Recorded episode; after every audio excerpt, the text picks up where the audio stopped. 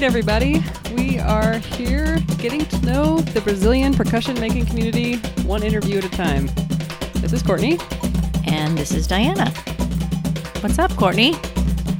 I'm I'm all uh, I'm not hungover. I'm still high from a show last night. we had our our second ever Portland Samba show, and it was super fun. Really fun crowd. Everybody was super excited. It's good. How are you doing? I'm fine. Anxious to uh, get another episode going here. And uh, so today we have our friend from California Brazil Camp, Carl Dixon. Welcome, Carl. Thank you. It's great to be in good company Aw. here on the Brazilian. Aw. So Carl um, plays drums, world percussion, and classical and orchestral percussion. He's a member of Ginga, directs the Boulder Samba School, and teaches percussion and world music at the University of Colorado at Boulder. And Carl, we want to learn as much as we can about you on this episode. So let's let's talk. Great. to get started, where did you grow up, and what was it like? Where are you from? Sure. Uh, I grew up in Wisconsin near Madison and started playing music as a really little kid. Uh, there's definitely definitely pictures of me like a couple feet tall banging on all the pots and pans in the house. Uh, pro- probably many of my you and the people listening were have those same photographs and family photo albums, so that's fun. Um, yeah, when I was a little kid, uh, I started being interested in music, and then started studying the piano at a really young age. Studied that for a long time, all the way through high school. Played a little violin during that time as well, and got into drums more seriously eh, around high school when hmm. I wanted to play music with other people and play in a band at school. And got started there, had some good opportunities, started playing jazz music in high school. And then my entry into Brazilian music came when I started college at the University of Wisconsin in Madison. My teacher there, uh, Tony Di Sanza, uh, was at that time just getting getting into Brazilian music, um, and had started as part of the curriculum at the university a Brazilian world percussion ensemble, which was Nice. a- amazing, uh, and I really sort of lucked out completely uh, coming there and having that work out.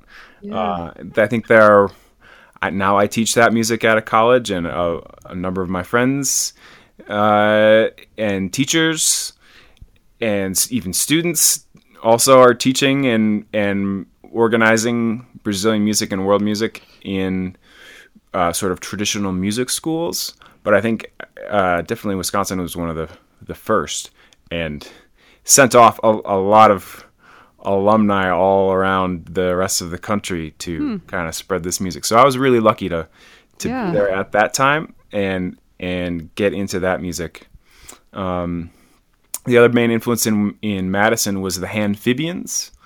Uh, you uh, many people probably know people that have connections to that group. Um, they're uh, a, probably one of the longer running community uh, Brazilian drumming groups in the country. Um, started a long time ago by folks uh, including Robert Scoville.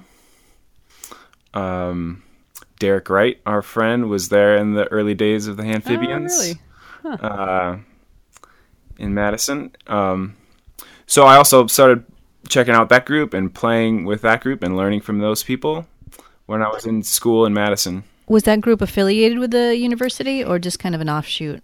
Yeah, not officially. Uh, it was around before the group at the university was, I Oh. believe. Um, and Robert helped out with the university group, uh, so we all kind of got to know each other. And then a number of us in the students at the school also then when we had time played with a with the amphibians. That was really fun. Uh, so that was uh, that was the start of my interest in Brazilian music, and I was there learning how to play marimba and timpani and play orchestral music and jazz music and uh, solo music, all kinds of things. Um, and at that point, samba and I should really say samba, like batucada from Rio, was the kind of only the the thing that I really knew a lot about at that point. Maybe a little bit of maracatu, a little bit of samba reggae. Um, so I didn't. It wasn't a. Uh, a there was only a, a door or two kind of open into that world that I had poked my head through at that point. Um, and I was doing a lot of other things, so I wasn't at all like dedicated to that music at all um, at that point yet. Uh, when I finished school in Madison, I came to Boulder, Colorado, where I live now, um, to start graduate school at the University of Colorado in Boulder. And as a teaching assistant there, I had the great opportunity to start teaching the the little that I knew about samba drumming at that point to the the wonderful students uh, at the university there, percussion majors mostly, um, which was uh, really fun and and definitely sort of put the pressure on for me to learn more than I knew at that point to be able to teach all the instruments, all, all the rhythms together, and also to direct a group, which was my right. Wow, that's a lot. First time doing that, um, which was a really lucky for me to get that uh, opportunity early on and get a little head start on things that would develop soon after that. so that was when you were in graduate school. Then did you? So Boulder Samba School, that's like a community group, correct? Like a right community project. So that started uh, soon after the year af- after I came to first came to Colorado. I went to California Brazil camp for the first time. This is 2008, I believe. Uh, wow. And was hanging out down by the campfire and talking to some people and said someone told me, "Hey, you're from Colorado? Yeah, there's some other guys here from Colorado too. You should meet them." Oh, no way. right. So I actually met uh, Francisco Marquez and Greg La Liberté, members of Ginga, uh, the band I currently play with. Um, met them in California at the at the camp, um, and then uh, came back home and started talking more, and and I started playing with their band Ginga that had already been around for a while, and also worked together with them and a, a number of other people to start the Boulder Samba School. Awesome. That's crazy that you met them at yeah i didn't know that. Cbc right. I have a feeling we would have crossed paths soon after yeah but sure. I, I, still think it's a, a, a, nice coincidence that it happened there. Yeah that's awesome. So now are you is like are you full-time faculty then at the university? Not quite. No i i teach uh, adjunct a, f- a few hours a week at the university I teach some private lessons in all sorts of things, some kind of typical music school things, uh, mallets and snare drum and timpani, sure. and, yeah. uh, but also more drum set in jazz and world music and congas and hand other hand drums. Um, so that's kind of changes every semester, and then I also direct two ensembles there: the Latin Jazz Percussion Ensemble, Ooh, cool. which is basically a, a jazz combo, most ma- mostly made up of percussionists uh, that are playing drums and congas and other hand drums, uh, but also playing vibes and marimba, and many of them are studying jazz improvisation uh, with the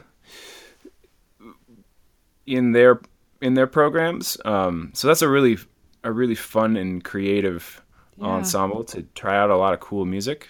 Yeah. Wow. Um, who, who plays a lot of uh, Cuban music, kind of mambo and and Cuban jazz, and some choro and uh, some music that I arrange and some music the students arrange, and all all kinds of stuff. Uh, and then I also direct at CU um, a bateria, basically that is just separate from the Boulder Samba School, just just students at the university.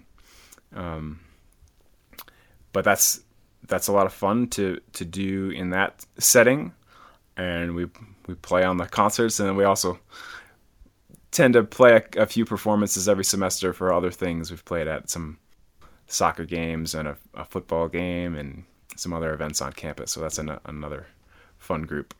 Nice. It's like a place you can grow up like baby players for your for your Boulder Samba school. Right, like, yeah. Do you have any crossovers? Yeah, some of the students uh, have also then played with the with Bateria Alegria, the the performing group of the Boulder Samba School. So that's been a nice a nice transition. And also the other way, some people that have started out playing in the community group then uh, started another program at the university and and now play in that group. So oh, cool. it- people go both ways. Awesome. Lots of crossover. Yeah. Diana, did you have a question? I did, but you took it. so, Carl, in in all of this, uh, you've been to Brazil, correct? Yeah, I've been there twice. Um, not as recently as I would like have liked to, meaning I need to go back, and I've been saying that for a number of years. But yeah, I've been I've been there twice, mostly to Rio.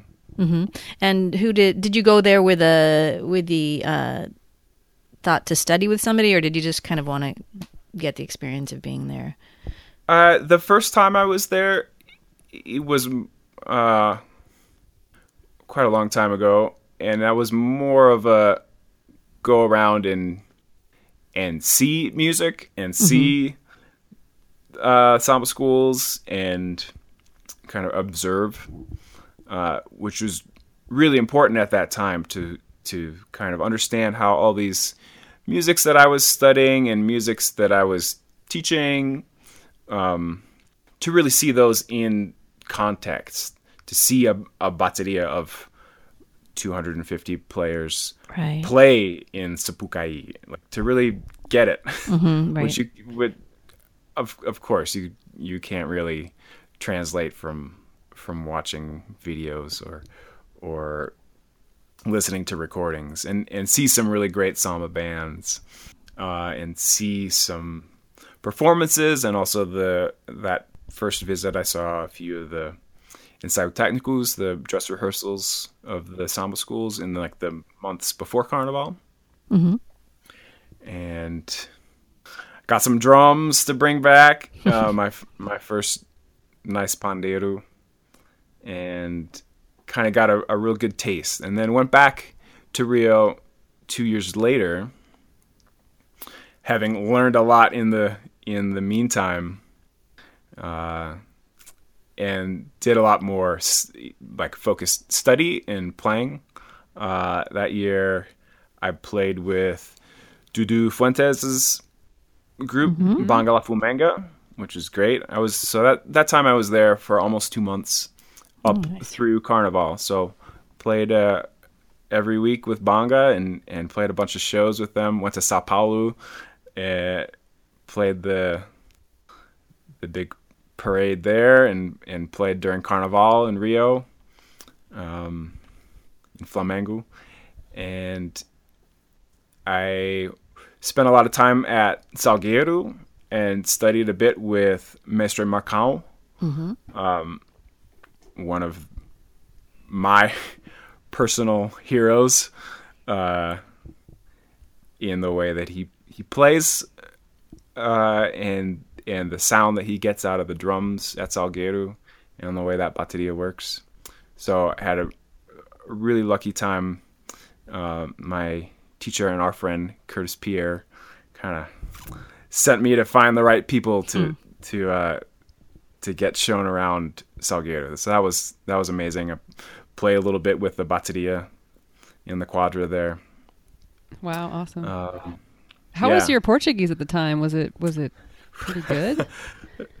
uh no, it's probably about the same as it is now, which is uh, I'd like to say if if I'm listening to people having a conversation about drums and samba, I'm I'm pretty good at following along what people are talking about. But as far as uh, negotiating financial transactions or getting directions, not so great. uh, so I had uh, had some of those experiences. Had had a translator nearby, or or just um, just played Make it work uh, out. Yeah. Yeah. Yeah. Play, played with Marcão and played with Dudu and the rest of the guys in Banga. Half of who didn't speak English, and most of the other people playing in the bateria didn't. But uh, whenever there was something important, someone either managed to translate or or uh, get the point across in Portuguese. So I definitely learned a lot. But I definitely did show up to, to some shows like three hours before the music started because of a lack of of language translation and cultural translation. Right. oh, the show show starts at ten, right? No, nothing happens till 1.30. I'm sure you had a very good seat, though. yeah. Yeah. Also, at that time, had a, a few lessons with uh, Scott Feiner, who some mm-hmm. people listening might know, um, and heard his band play in Rio, um, which was great and and kind of turned me on to a lot of ideas about that drum and the the way it can work in some different kinds of music. And he pointed me also to a lot of other resources and players to check out. Uh, so that was that was another really good learning opportunity that came up on that trip. And then, of course, I was there for Carnival and went to two nights of desfiles uh, and stayed up all night. uh, I think uh, Vila Isabel finished the second night at dawn that year. Wow. Things went pretty wow. late. Uh, so that was that was quite the marathon event. Uh, but again, uh, really important to sort of understand the deeper level of how a lot of these elements kind of live in their in the context where they were born and cultivated and grow and and to understand how so much of this music and so much of the drumming uh, is so related to this one specific night in one city.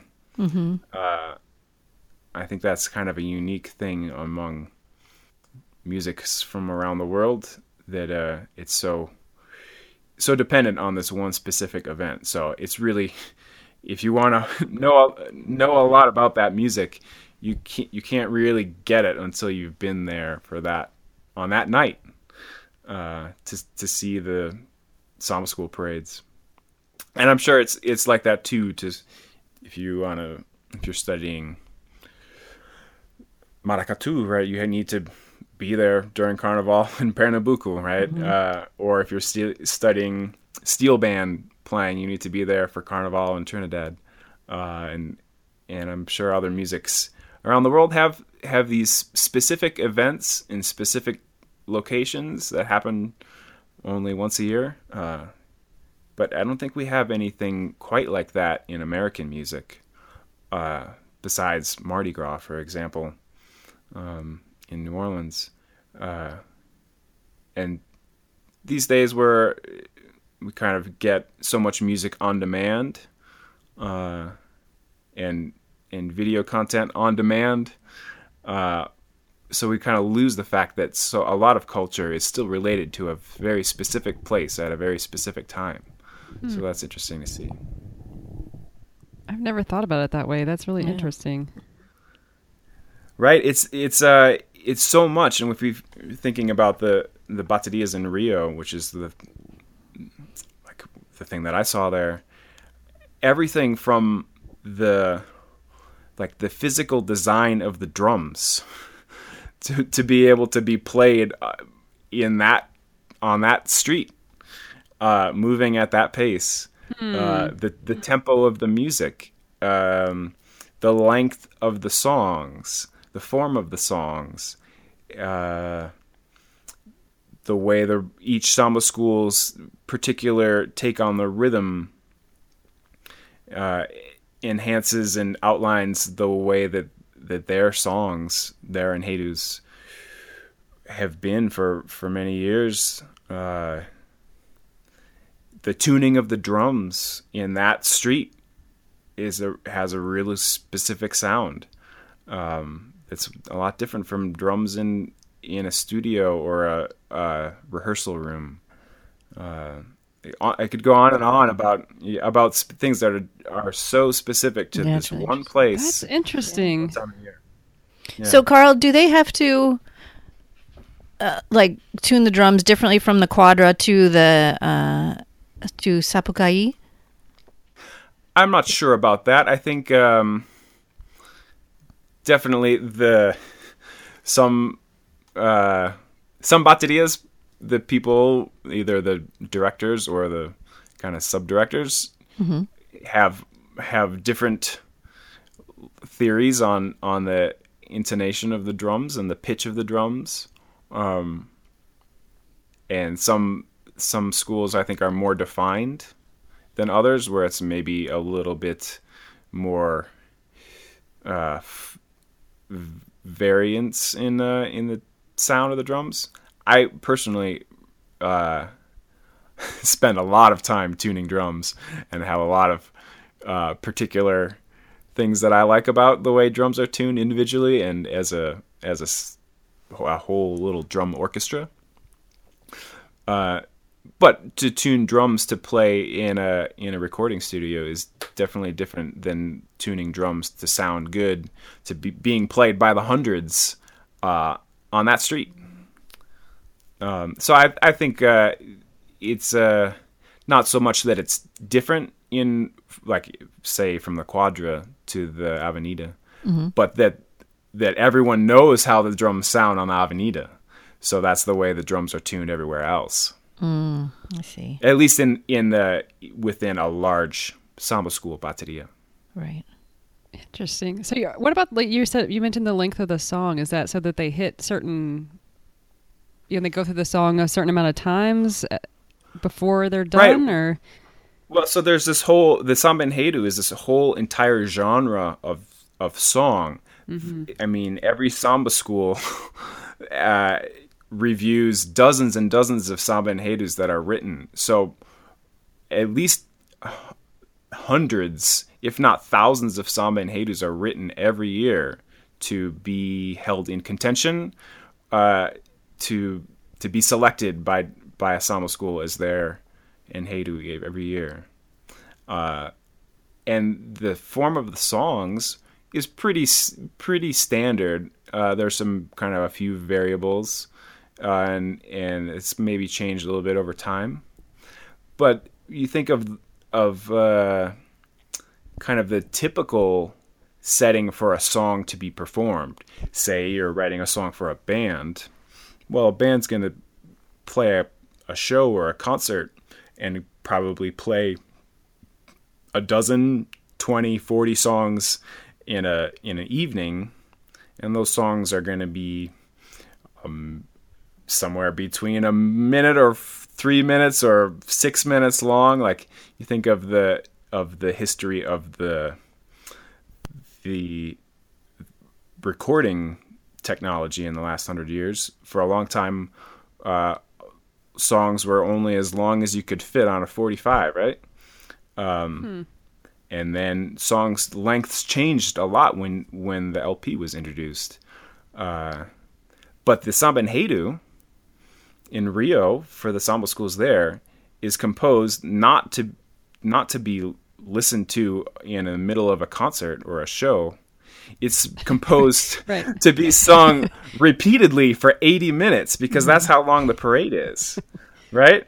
Right. So so things are different because of that, and the the refrains are are composed so that they're easily recognizable and and uh, easily sung by thousands of people, um, and it's it's very much related to to how that song functions in this parade environment outdoors through through the I mean before the before Sapucaí was there is the parades were just through the streets right? Um, but the I think the the purpose of the song is is similar and and very different than a, a lot of songs and even most samba songs that you would hear in the middle of a set of other songs Man, awesome. yeah I could just yeah. Hmm. Right. So that's if if you want to recreate this, you can you can definitely. Um, I think it's pretty easy to find like the complete uh, television broadcast videos of of the Samba School parades in Rio, and usually floating around by now uh, are uh, some the audio feeds without the commentary Right. of the announcers, which is is uh, nice to listen to if you're more interested in the music than uh, which celebrity is riding on top of which float.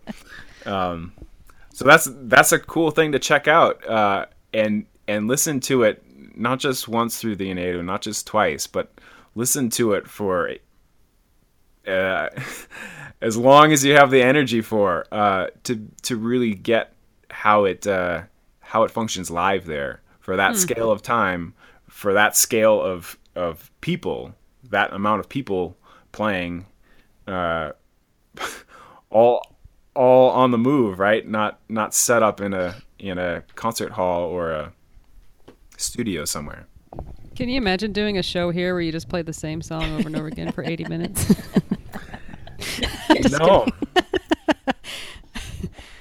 no, I can't. Uh, even even all the samba enredos like that I am involved in performing mostly with Bateria Alegria for our kind of bigger shows. We definitely play some samba enredos, but we play them in a context of a concert Right. uh, where we play a bunch of different sounds with a bunch of different rhythms, um, and and that's that's a little different than than playing the same song for for an entire parade. Um, and that yeah, just there there are things about that that you you don't really get until you've see it there, until you see a few of them, and can kind of connect it to all the other aspects that happen about that particular time and place. so interesting. Yeah. Well, let's talk about your group. Well, at first it's a you have a school, but then a performing group within the school, correct? You have like a Right. beginner class and all that. Mm-hmm. So, the Boulder Samba School was um, founded uh, in 2009 um, and started out kind of not not knowing exactly what we would end up with. Um, but over time, we kind of settled into uh, a format of of uh, the primary performing ensemble, which is Bateria Alegria, um, which currently has uh, between 20 and 35 members. Uh, and has kind of averaged in that range for a number of years. Um, so those are are people. Many of those people have been playing with the group since it started, uh, and uh, many others for, for three, four, five, six, seven years. Wow. And it used to be that anyone could kind of come and check out classes and just jump in. Uh, and maybe I would kind of work with them a little bit on the side, and, and other drummers would would pull new people aside and kind of give people some pointers. Um, and then they got too good. uh, they the the level of the ensemble uh, increased to the point where any newcomer that had not played drums or not played samba or not played in a in a bateria would be totally overwhelmed uh, just by the the amount of repertoire and the the rhythms and the techniques for the different instruments mm-hmm. uh, and the signals and a lot of things that are different to to most of the new people that we attract.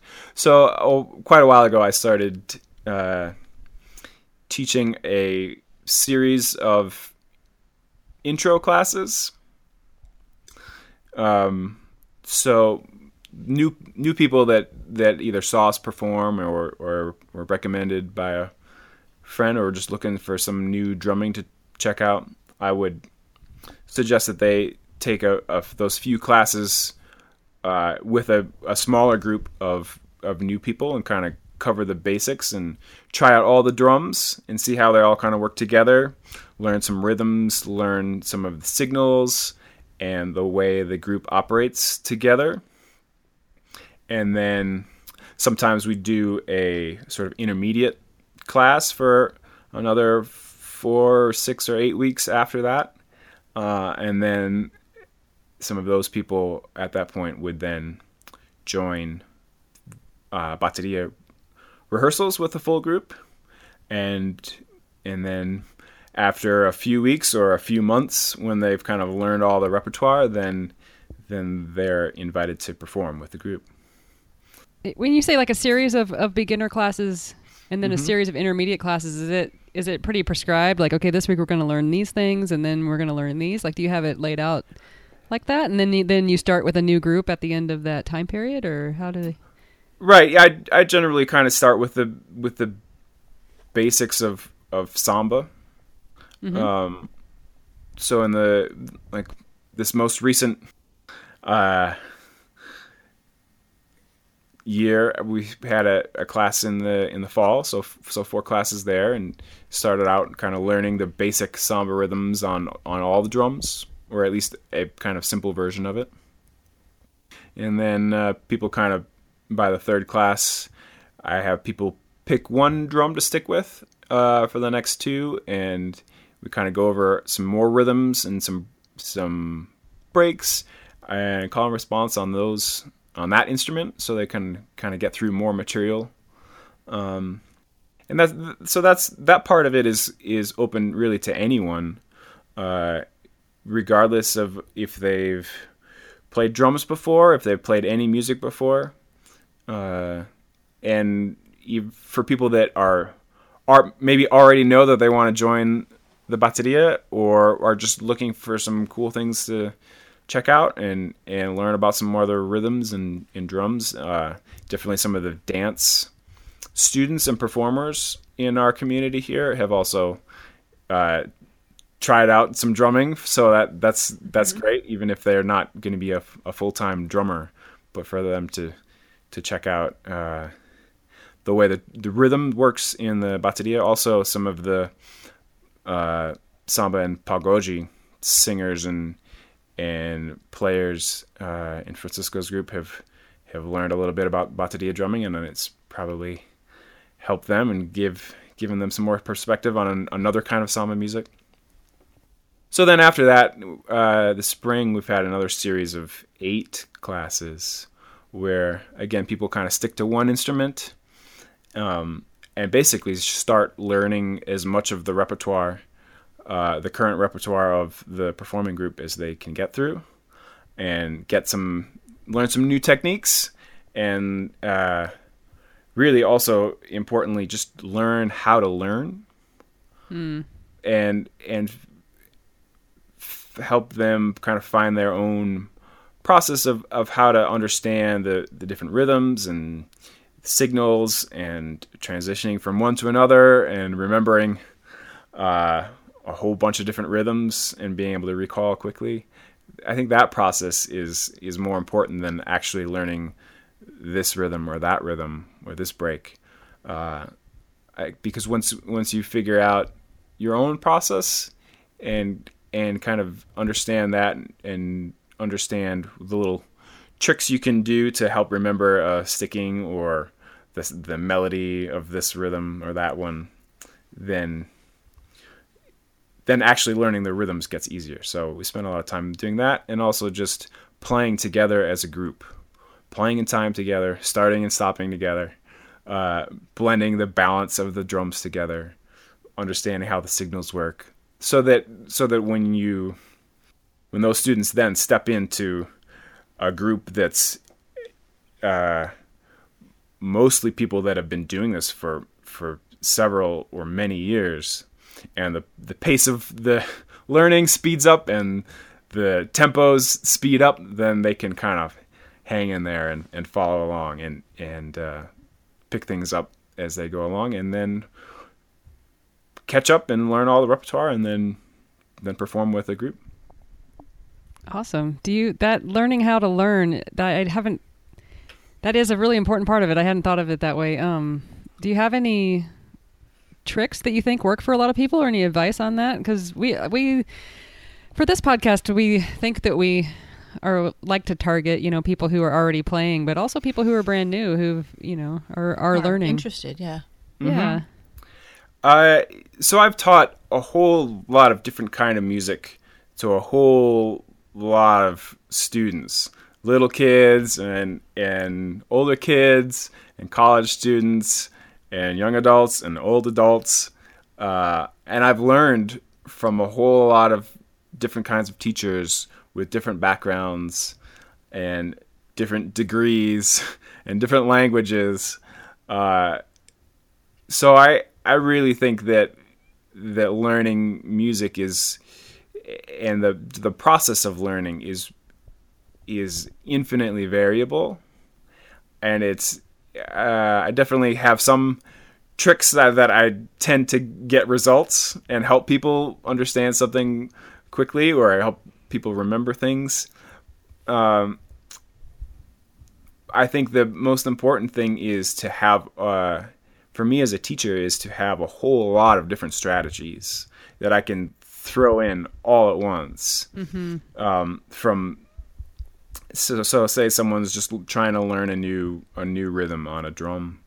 Uh, if I can give them s- sort of uh, a, a good visual model so they can see me play that drum and play that pattern from my point of view and then compare it to themselves if they can uh, sort of move their hands in a physical way or connect connect the sound of the rhythm to the way it feels to play it uh, that can help it can help to for people that have already studied music then the sort of our western I, concept of rhythm and subdividing can be really helpful even if they haven't uh, you can learn all about about uh, everything you need to know about subdividing and counting rhythms for samba in about 60 seconds Right. especially if, if you uh, already studied fractions uh, so that that really helps some people and totally confuses other people uh, I, I write out sticking sometimes for for some people or encourage them to sort of transcribe as we go along for people that are, are more uh, visually uh, connected to, to learning and, and remembering rhythms. Uh, so I, th- I think the best the best approach is to to have a lot of different strategies and, and directions to go to uh, kind of talk about uh, one particular rhythm in a whole bunch of different ways so that five people there with completely different learning styles and backgrounds can all kind of pick out something that that helps them uh, remember and understand something and connect it to other experience and skill they have. Right. Interesting. Yeah, my background is in marching band and you know, we always got sheets of written music and then once I started learning West African from a Senegalese griot, it was, you know, everything you learned by rote and that was so hard for me at first and I've gotten a lot better at it, but I did definitely have to learn how to learn that in that way. Mm-hmm. That was a big thing Right. for me. Yeah, I think I started the reverse. I s- well, no, I studied in school too a little with music, but but just learning West African dance and all the breaks and all the rhythms, and I've just learned to sing it. I mean, for me, that's the best thing is singing it in my head. Right. Yeah. So, for example, I, most of this the people that play in Bateria Agri- Alegria uh, have not studied a, a formally uh, and and are not su- super familiar with sort of rhythmic no- notation. Um, so I don't really spend a lot of time on that with them, but I, I will sort of write things out now and then, either in a in a kind of formal way or a, a more general graphical way, uh, and mathematical way. Sometimes that really helps people. Uh, then again, for for the group that I teach at the university, uh, they they read music all day, Right, right. but many of them have not really had much experience learning music by ear.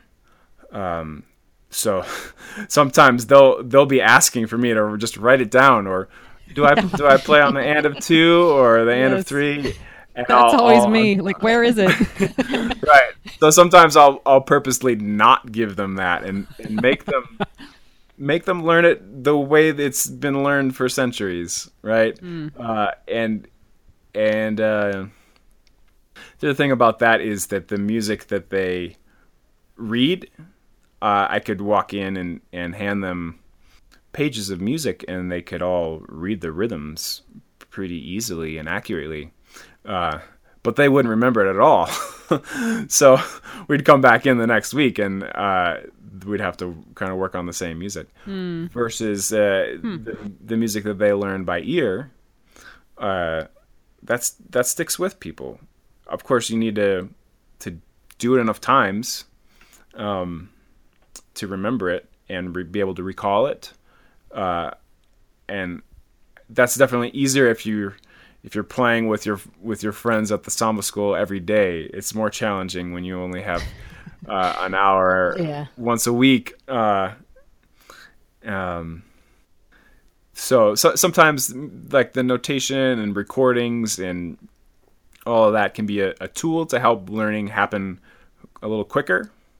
Uh, but I also really value the the process of learning by ear and and really learning through listening instead of learning through uh, in, interpreting on your own without without the experience that kind of goes behind um executing or performing or expressing whatever you're playing on on your instrument or your drum or through song or through dance. Uh, so the the whole process of of learning by listening means that you're spending more time actively listening. And I think this is the same for, for visual learning. If we're talking about dance too. Um, instead of interpreting from a page or uh, from any other sort of resource like that, you're you're learning rhythm through listening, and while you're doing that, you're also learning about the sound of the instrument and the balance and the swing and the expression of that instrument. So that's really important, especially for the students, uh, my students at the university that don't have much experience learning in that process. yeah, you definitely. I mean, you can see it written on the page, but it doesn't sound like our Western notation. When Right. And you played really- it that way. you so you can say that what we're what we can say about samba and swing like you can say about all kinds of other music like you, Right. you can't Right. look at uh at swing music and and know how it goes until you've listened to a lot of swing music Right. uh same same for um playing music from lots of other places of the world and and playing opera for that matter uh like if you don't if you didn't really learn the music by listening to it then you're you might not be getting the whole picture and Right. actually Right. probably you're you're missing some things so Yeah, there's sometimes where I've you I use MuseScore sometimes to transcribe things Mm-hmm. out, and um, if you hit the space bar, it starts to play whatever you've transcribed, and it always cracks me up because it's like mm-hmm. it just sounds like a machine gun. right Yeah, So, what about your group for beginners? Do you guys have like community equipment that they can borrow before they have to commit to purchasing an instrument, or how does that work? Yeah, the Samba School has a, a small collection of drums that have the the school has purchased over the years, and uh, some people have donated. Um, I also have a lot of my own drums that end up being used for those those classes, uh, and also the the current members of the Samba School that have their have purchased their own drums are usually really generous with l- lending them and letting other people play on their drums. So there's always enough to go around. Yeah, cool. Uh, and it, it's it's good. Uh, I always make sure that everyone in those classes get a, gets a chance to play all the drums, uh, even if they're already sort of drawn to one and want to kind of stick with that. I think it's really important for them to get a chance to play all of them uh, to sort of see how they all work together. So it's mm-hmm. it's good to have at least a couple of everything for, for a class like that, so people get to try out all the different instruments. With a newbie, do you start them out on one thing in particular that might be the easiest for them? Uh, this is another really unique thing about the the instruments of the of the bateria in Rio. Um, there are some instruments that are kind of clearly less technically challenging and one instruments that are definitely more challenging um, besides the technical challenges there are also sort of some another set of rhythmic challenges some drums that just kind of play rhythms that are maybe easier to play physically but are are maybe really syncopated and and trickier for some people to play.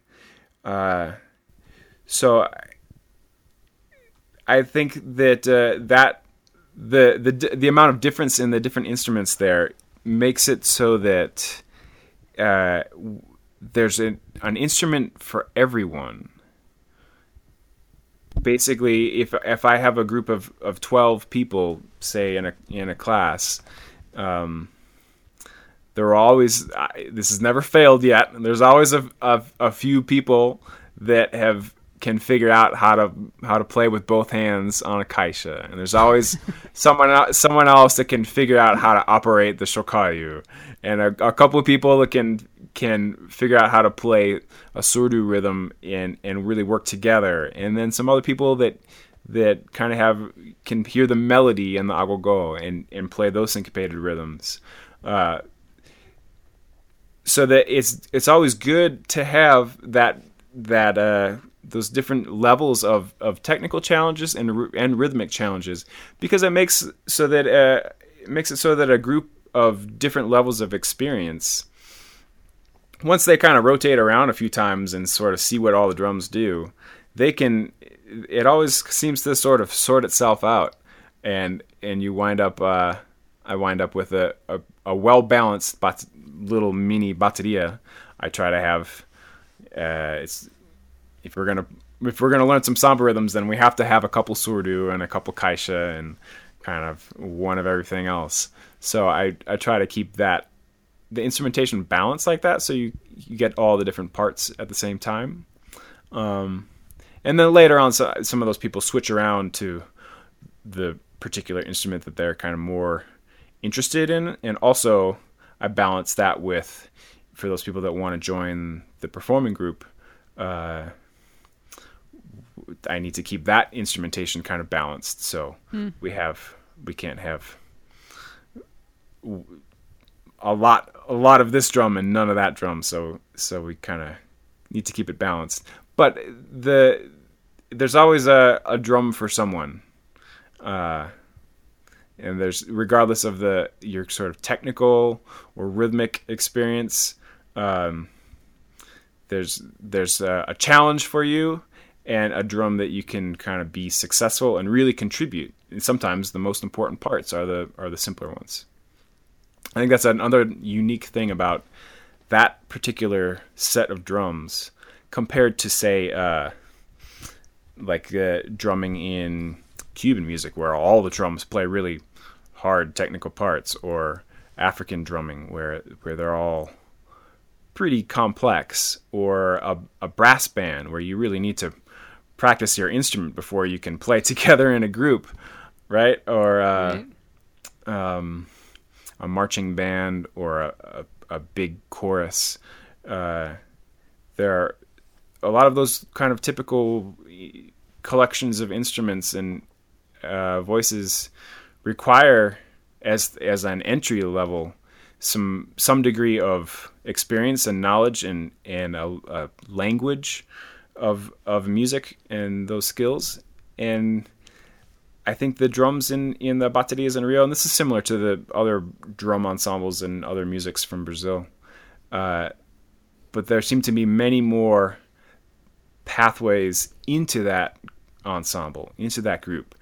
Drums that anyone can kind of pick up uh, and learn some basics and immediately start contributing, which is, I, I think, one of the reasons why so many people are actually involved as participants in drumming in Brazil because the the the barrier to be involved and to perform at a high level is is a lot lower than it is on on other instruments and other ensembles. Hmm. Um, you don't see t- too many uh, people that are are bus drivers or business owners or bank managers also sitting in with the the local community orchestra unless they've already spent years like learning that instrument right you don't just kind of pick up the violin and, and start playing with a big group of people at a at a high level right but right. lots of those people do like get off of work and and go back to their neighborhood and pick up a caixa and play at a really high level collectively because uh, there's a there's a easy path and an established path to to pick up that instrument and learn those techniques and learn that skill and then yeah, the an, encouragement be yeah. an active participant instead of just a a fan or a spectator so carl is someone who was in music school and and you know th- doing percussion in music school it gets super complicated very quickly like you mm-hmm. were first in when you were in Madison. You were in that um, Brazilian ensemble. What drew you to it? Because you know a lot of the parts are kind of simple and repeated over and over again. But what was your um, draw to it? Uh, it's got lots of cool drums. Come on, yeah. who wouldn't who wouldn't be drawn to it? Uh, I mean, I am too. I just yeah. want to hear, you know, what you have to say about it from a, you know, from a different perspective. Sure. Uh, I mean, I think at that point, I not knowing a lot about different kinds of music and different kinds of drumming around the world was at, at the same time introduced to a, a whole lot of different things all at once over the first couple years of of music school. So I was introduced to Brazilian drumming and Afro-Cuban drumming and African drumming and mm. flamenco drumming and was checking out all this all this music that my my friends and my teachers were were playing, uh, and seeing groups perform. Uh, that was uh, that was then the the first days of YouTube and streaming video. So that uh, that was a good time to start learning about about music from around the world. Um, but for for a while, I think Brazilian drumming and music was sort of one of of several interests for me, and and several things that I was actually actively studying. Um, definitely, it's it's the drums are cool, the rhythms are cool. I think I was drawn to the in, first before I knew anything about the rest of the context, uh, just the sound of those drums. Uh, the the balance of the the, all the drums and the bateria together as this percussion orchestra.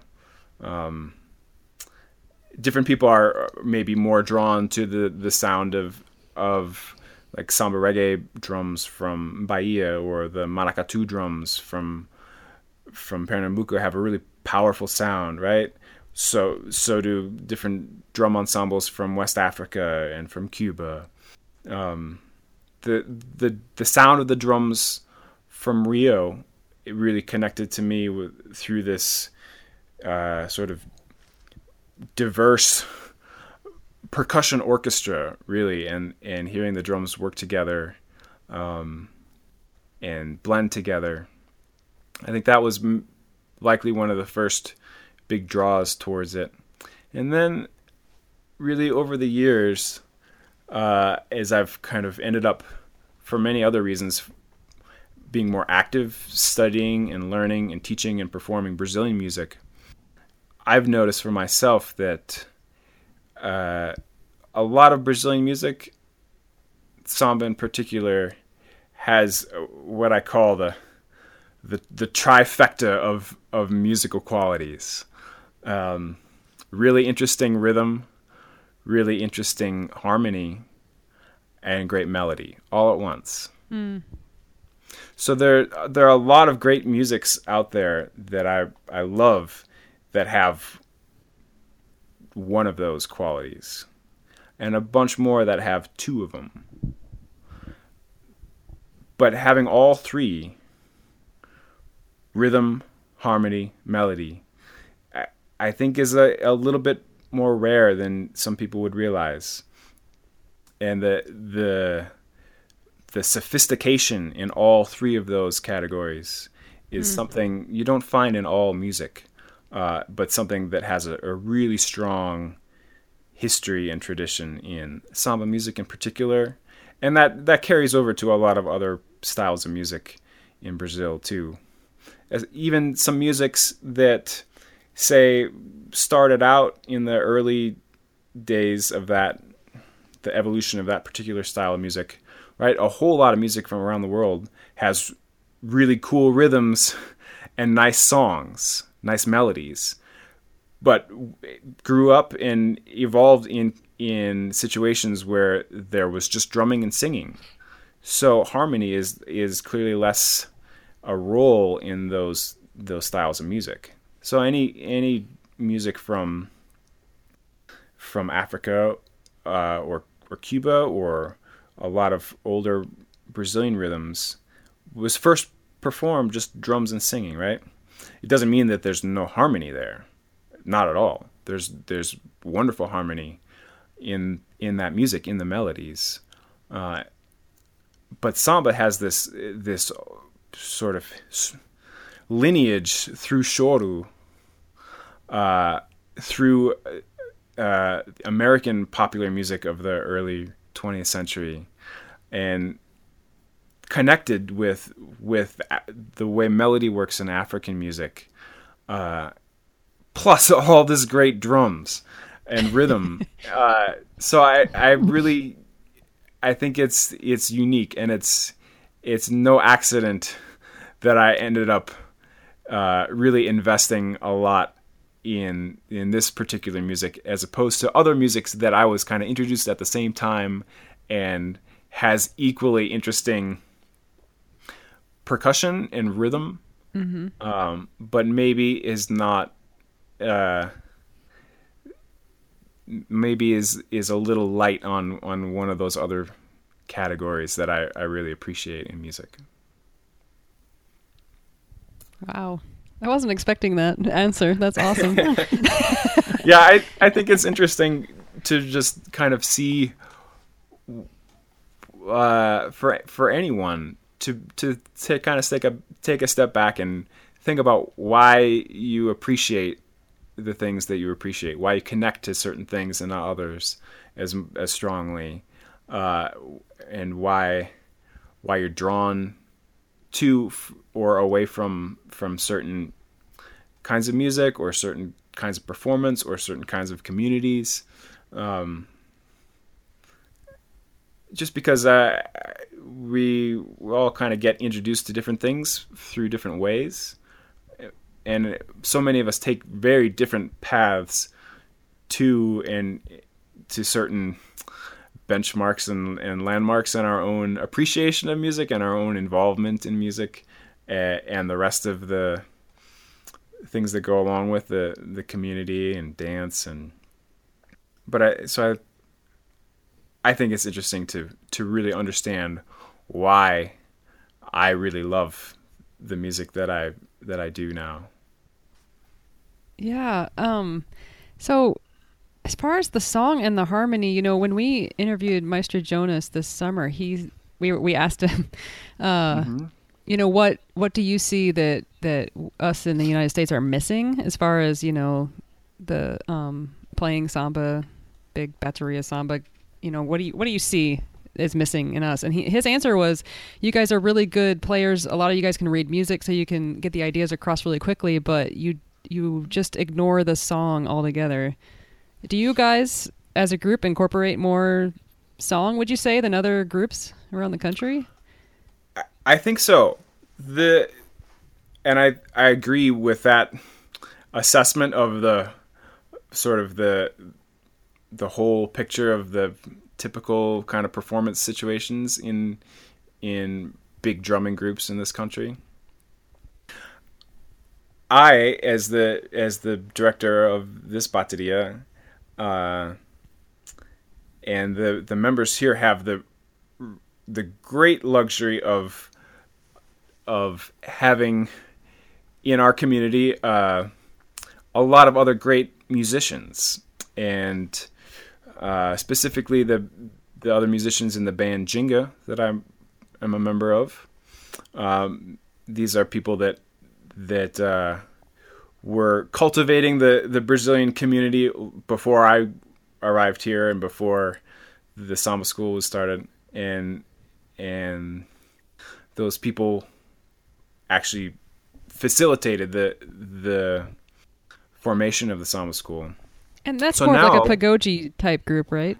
Ginga? Yeah, Ginga Ginga plays samba music, pagode, MPB, a little forró, um, and uh, also play some choro. It, the in years past, that's kind of been more of the f- focus of the band, choro and, mm-hmm. and Brazilian jazz music, and is something that all of the members of the band do actively and are are well versed in.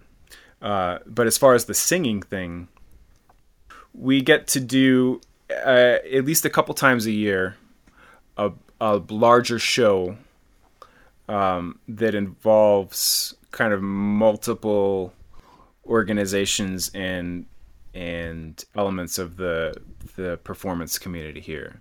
So last week we had our annual Carnival show here in Denver um, that featured. Uh, it was ho- hosted and featured Ginga the band playing uh, our our repertoire, but also had a set with the with the bateria, playing some on our own, uh, and some together in some some dance performances, and then uh, a number of songs together with with in this case uh, Francisco Marquez, who's the lead singer of Ginga, and and a few of the other musicians in the band as well.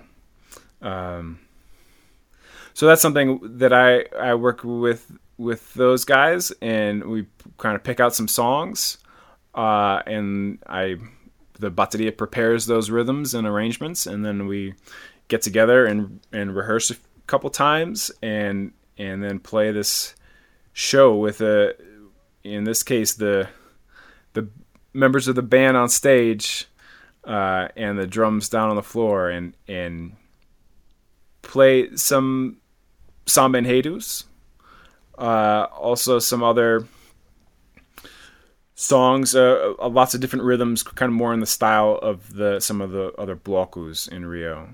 Um, and we've played some samba reggae like that too with with songs and and other instruments of the band on stage, uh, and that's something that I think uh, all the members of the bateria enjoy, and it's kind of a a unique opportunity for them.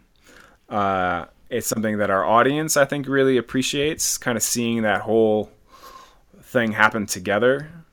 Again, mm-hmm. not not just not just interesting rhythms, uh, but interesting rhythms in the context of uh, nice melodies and and harmonies too. Um, so that that's a something we've been doing for a long time that I I feel very fortunate to have to be in a in a place that has all those resources and that uh, we can facilitate putting them all together and and putting all putting together all the pieces that that need to go into a a, a big show like that with those multiple musical elements. And you posted a video on Facebook, and we, we will put a link to that on our website. There was a uh, the fastest conga line formed I've ever seen. They go like running past at one point. right. Yeah. Get out of my way. I was Yeah. washing dishes and I had it on. I was kind of like watching it as I'm like washing dishes. I was like, "Holy cow!" Yeah. Pe- people got up and got up and ran around the room when we started playing Marchinhas. that was fun. funny. Yeah. Now, Carl, you guys do another festival in the summer. You're a big um, Brazilian music festival that I'm envious Right, of. Colorado Can you tell Brazil us a little Fest. bit about that? Exactly. Um, that was born out of the combination and and uh, of uh, interest uh, of Ginga wanting to present a, a a bigger show in a in a bigger venue uh, together with the bateria and the members of the Samba School and connecting with the the dance community and the singing community and the drumming community uh, and trying to pull all those pieces together for a big a big festival. Um, so the first year was kind of a we, we all got in to the deep end and and uh, managed to to swim out and and we're really lucky to re- rec- recruit uh, a, a, a whole bunch of, of really talented uh, and dedicated volunteers, um, mostly from from the people that play in the in the bateria. Um, so that's it was kind of born like that, and we uh, have expanded and evolved a little bit over the years in in the focus and the scale and the the direction for that and it's it's still evolving um Was that first year um, more of a local show? Right it was Local uh, performers? uh yeah just a combination of all the all the groups and and uh, teachers and performers in the community and over the years we've had also some great guests from around the country and from Brazil to to come and be part of the festival. Who was who was your headliner this past year? Was Moises was Yes, there? Moises Marquez from from Rio was here, and he sang and performed with with Ginga. Um, uh, our friend Ronaldo Andrade from New York came out and played. Mm-hmm. Uh, it was great to have, and then also this this phenomenal band Choro das Três uh, Mm-hmm. from Brazil was was on tour, and we managed to get them here. They, Oh, they've cool. played in Boulder a couple times before that, uh, mostly with uh, with the help of, of members of the Samba School and the sort of the the assistance of the of the Colorado Brazil Fest organization has helped them do some concerts along with some other groups in town. Uh, but this last past year, they were here for the festival and played a great concert. Awesome. Yeah, I've, I always see your lineup and I think, oh, I want to go. Yeah, What time of year is that again? it's yeah likely the first weekend in August this year. So look uh, look for news soon at uh, ColoradoBrazilFest.org. We'll hopefully have some announcements soon. And we will We'll put up a link too. to that on Great. our website. What about um? How do you? Where do you guys practice? Like, what kind of practice space do you guys use for your school? Right. We have a, a really great situation now. It wasn't always like this. Uh, we started out playing in uh, a couple people's garages and uh, like a community room at an apartment complex. And uh, for a while, we rehearsed in uh, in a, this old kind of vacant warehouse. Uh, Awesome. with with no heat and a, a basically a single light bulb. No heat in Colorado. right. Oh, man. yeah. Uh, yeah, that didn't last too long. Um, and I think it was when that uh, when that fell apart, we happened to. I was introduced, and a couple other members of the samba school were introduced to people uh, with the great organization here in town, Intercambio, which is a does a lot of really great work um, with um, English classes and language classes and uh, helping out immigrants and and people that are new to the community here and getting them connected and supported. Uh, so they have a, a great little office building in a in an industrial uh, office park away from from uh, houses and and uh, not many people around after hours. So we have a great relationship with them over built over many years, where we use their their great uh, office space to to rehearse, um, and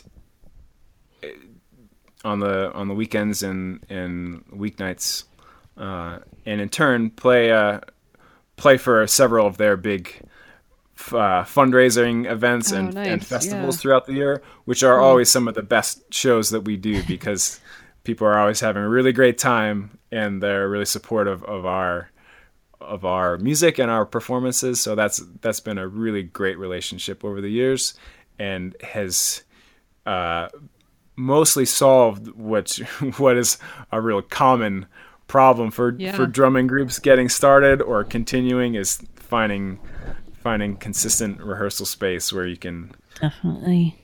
play loud and, and not bother people. Not get the cops called. Yeah. Right. Yeah. And how does your work, your your group work, as far as um, dues or monies? How does that work for your group?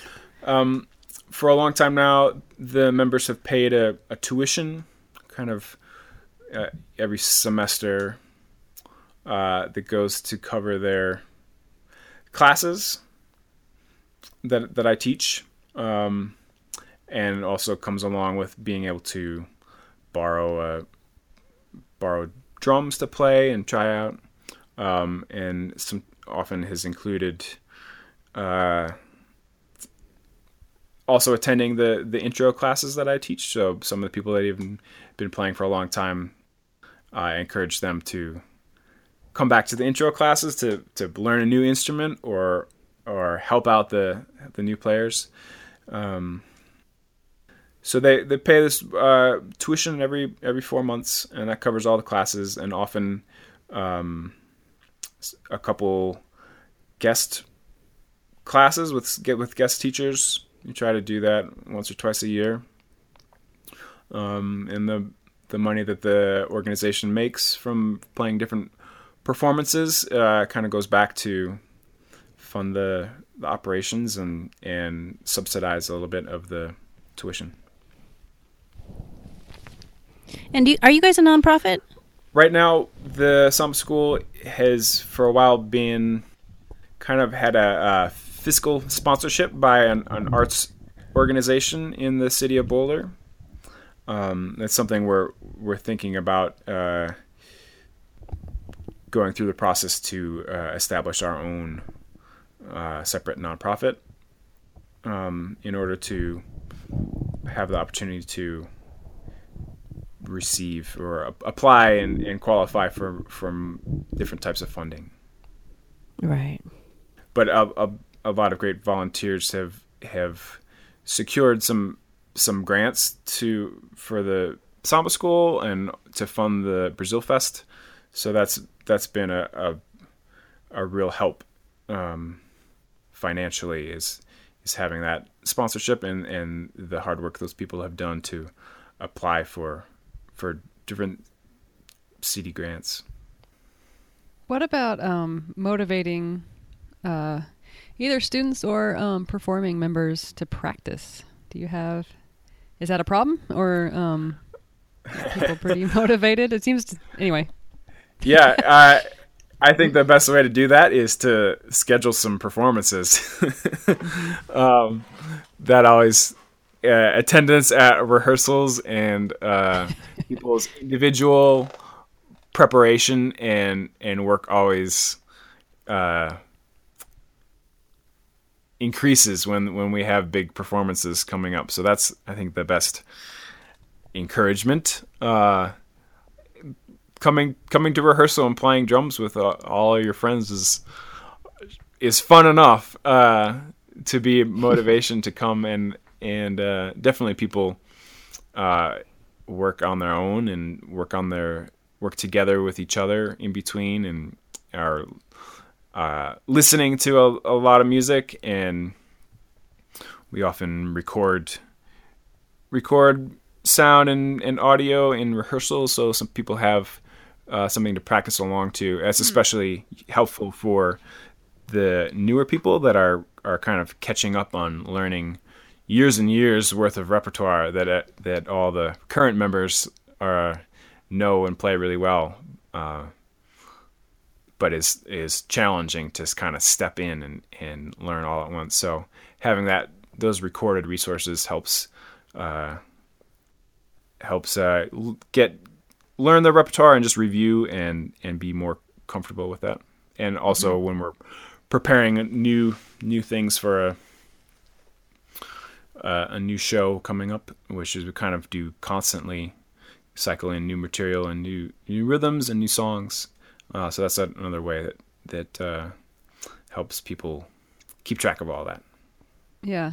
And do you have section leaders? And maybe do they do sectionals? on their own as yeah, well? Yeah, that's something we uh, are doing more and more of these days. Uh, the people that have been playing the longest uh, and have more experience drumming are are definitely helping a lot with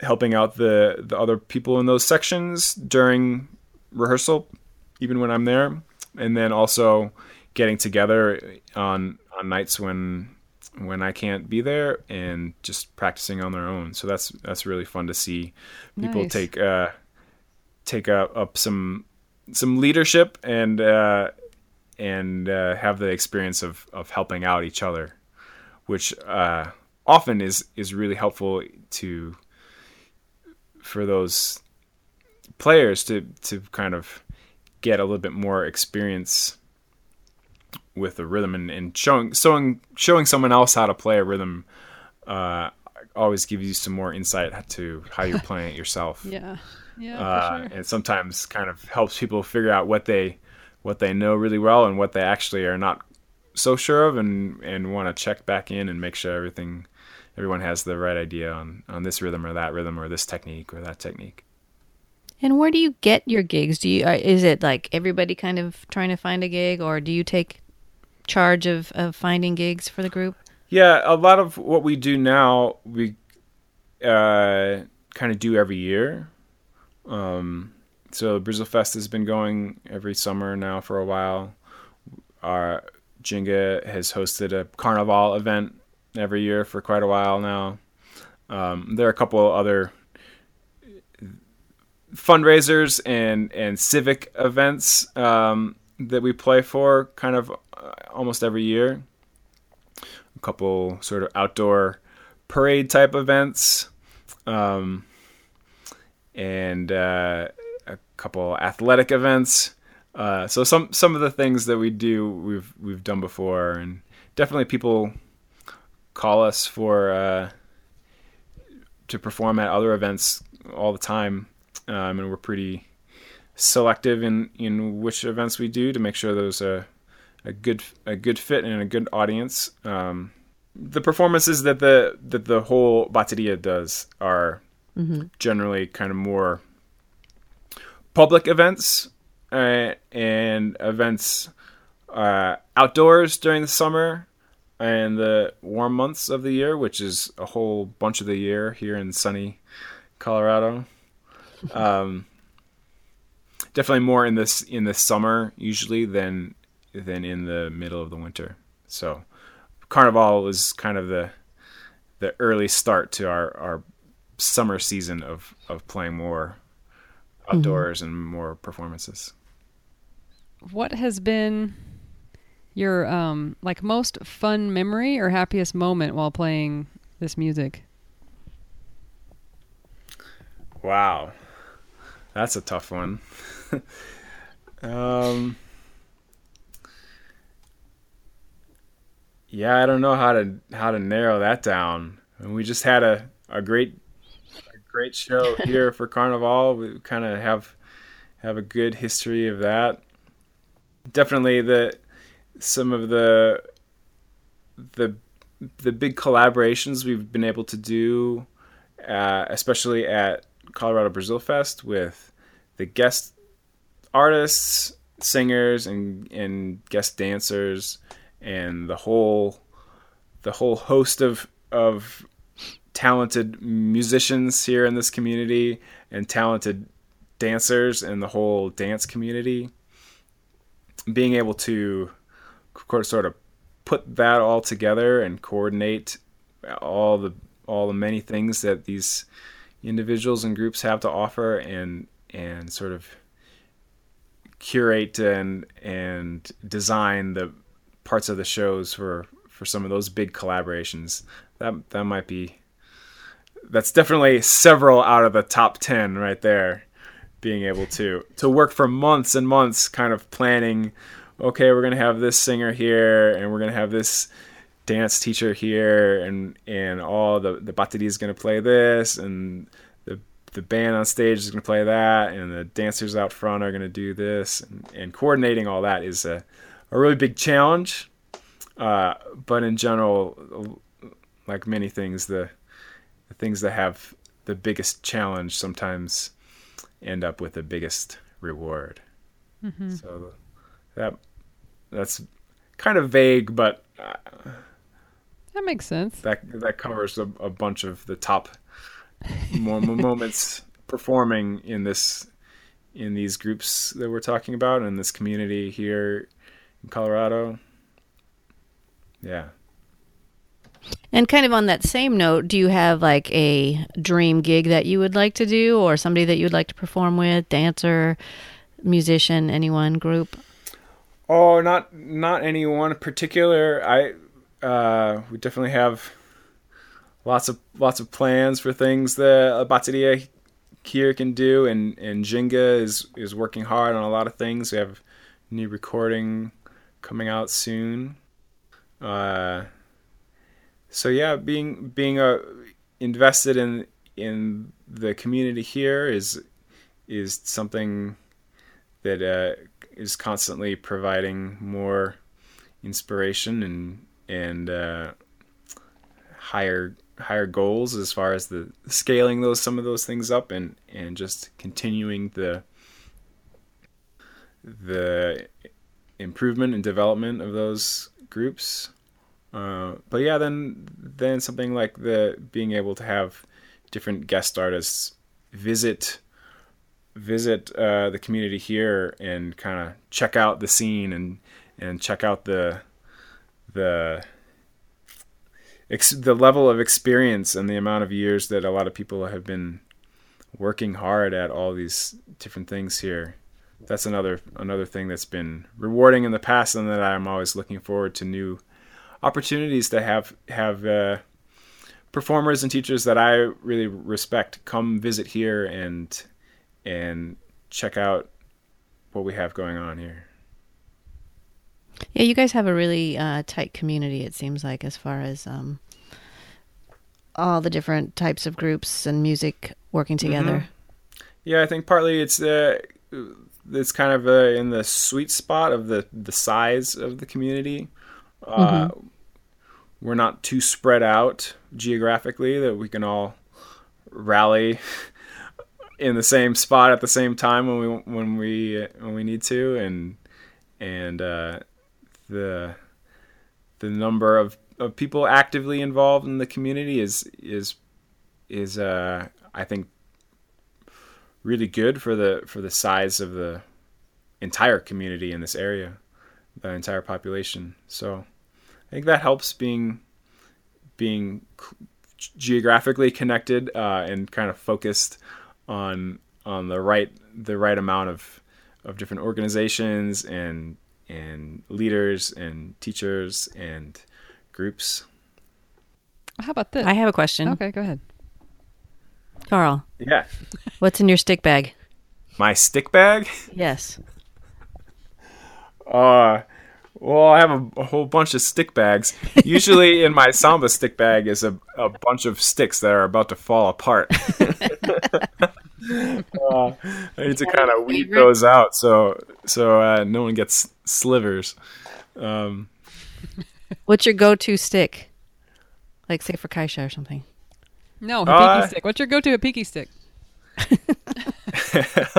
oh, I don't want to get too nerdy for for everyone listening. Yes, you out do. there. Yes, you Our do. listeners are Yeah. nerds. Come on. All right. Get nerdy. Uh, yeah, for, when I play repique, I like playing with an oak stick. That's pretty nerdy. as opposed to most um, your typical drumsticks are made out of hickory, which is a little bit lighter and uh, bouncier wood. Oak is a little denser and heavier, Yeah. uh, so it holds up longer, uh, and it just the extra weight of it kind of gets a better sound out of repique in particular. Um, uh, yeah, any old snare drum stick works fine for caixa. For, wait, wait, wait. Uh, Stop, stop.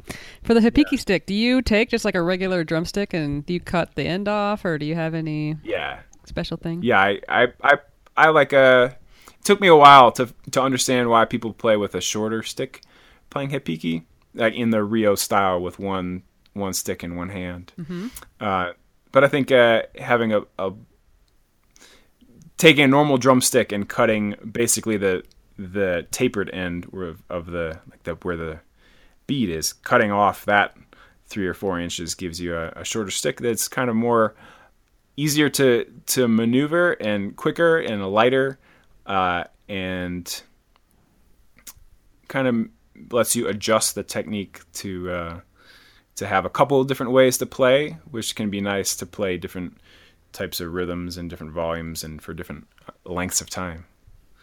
Yeah, my mind was recently blown when um, I went to a rehearsal and Chris uh, handed me this. It's, I mean, it was just called a repique stick. I think Liverpool made it, and I was just like, "What?" And I went from being like a crappy player to like a slightly less crappy player, and it was like mind blowing. so now I'm all into like trying to figure out which stick is going to work best for me. Mm-hmm. Just try a whole bunch of them. Yeah, and have a have a few available, uh, but give each give them all enough time to that that you can really sort of adapt and figure out how to use the stick in a more efficient, more accurate way. R- you know what I kinda have found is that she brought back a bunch of those um, Liverpool sticks, and some of them are heavier than other ones, and so they Right. play very differently. So Mm. yeah, I don't know if it's Right, like from that's different a- parts of the a- tree. They say they're all um, what? How do you say it? Macaiba uh, wood, I think. Mm-hmm. But um, Yeah, I think and that's like a, a denser a denser wood that's heavier, Mm-hmm. so it's uh, it'll hold up more. but it's it slower. won't kind of shred as fast. yeah, uh, but it's heavier, so it it's uh, it has the same. A shorter stick will have the same weight as a as a bigger, longer stick of a lighter wood, uh, and gets gets some different sound out of a repique, especially when they're tuned up really high. Uh, you kind of need to match the the weight of the stick with the the size and the tension of the drum. Hmm. This is super nerdy. well, I find that the heavier ones, I'm, and maybe it's just because I'm, I need to develop those muscles or whatever. But um, I find it to be a lot slower, and I, I find I'm I'm more sluggish at mm-hmm. higher speeds. And the the lighter ones, although they do crack in half, like after the you know fifth time I use them, but mm-hmm. I can play really fast. Right. Yeah, there's all there's all all these things kind of go together, like Right. the the weight of the stick and the length of the stick and the tension of the head and how much bounce you're using and Mm-hmm. what grip you're using. So there's there's no perfect answer, and uh, as much as I can kind of dissect, uh, I want a stick that's this many inches long and this many grams in weight. Like really, like uh, even if everyone has their kind of favorite sticks, like m- most of my teachers kind of just play on whatever's around. So, Mm-hmm. right. so it's definitely if you find a tool that helps you uh, get the sound that you like and helps improve your technique, that can be really helpful. Um, but uh, there's no magical thing that's going to make you better Practice. in all Yeah. situations Practice. and and uh, yeah having some flexibility when you're when your stick breaks and you have to grab someone from someone else is a, a good thing to have experience and be Mm-hmm. For able sure. to have some flexibility with Awesome. Do you have any shout outs for anybody? well uh, thanks a lot to for you for having me on here it's it's a real honor to be included in the same Aw. company as your as your host of guests which includes a lot of my good friends and and teachers and mentors. Uh, so I, I really appreciate that. Um, Well, thanks for coming on.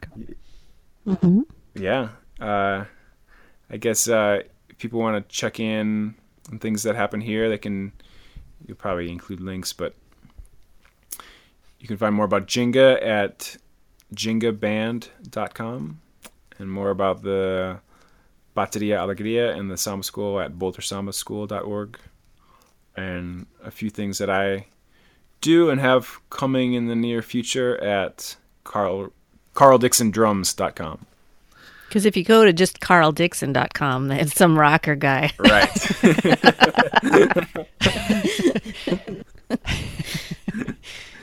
yeah. Actually, just do that anyway for a good laugh, Yeah. And then go to the real site. yeah, exactly. Yeah, we will put up links to Um, all those things. And there was a cool uh, video that Carl posted today doing all the different parts. Oh yeah, all is one. All Yes, in one video. I've already- You got to see it to Yeah. believe it. I've been having fun uh, learning a little bit more about uh, recording multi-track audio and video at the same time and putting together a little little clips of this and that. Um, that's that's fun to share with people. So do you do like you just record one instrument and then you just pick up the next one and play the first one and I guess you just play over it and then Mm-hmm. right? Yeah. Yeah. Cool. Uh, and then spend a whole lot of time editing, which I'm not very good at yet. So it takes a long time, but it's it's kind of fun. Um, so right now I'm working on a couple projects related to that. Uh, one, I'm recording uh, an album of of mostly samba rhythms, just for people to to to hear a bunch of drums together and uh, maybe would find useful for for learning different samba instruments and uh, have some nice music to play along with and dance along with. Um, I'm also in the middle of recording uh, this video course on some basics of playing the pandeiro uh, that I've been working on for a while and kind of gone through a few different phases of. Uh, but hopefully, uh, that'll be out soon. It's something I've wanted to share for quite a while, and I had to sort of uh, learn a bunch of technology to to be able to to get out at the in the way that I I, I wanted to present to people. So look for that soon. I hope. Very cool. Yeah, when those come out, um, Awesome. make sure you get in contact and we will add it to um, your page on our website. Great. I love that. Well, thank you so much, Carl. Yeah, thank you again.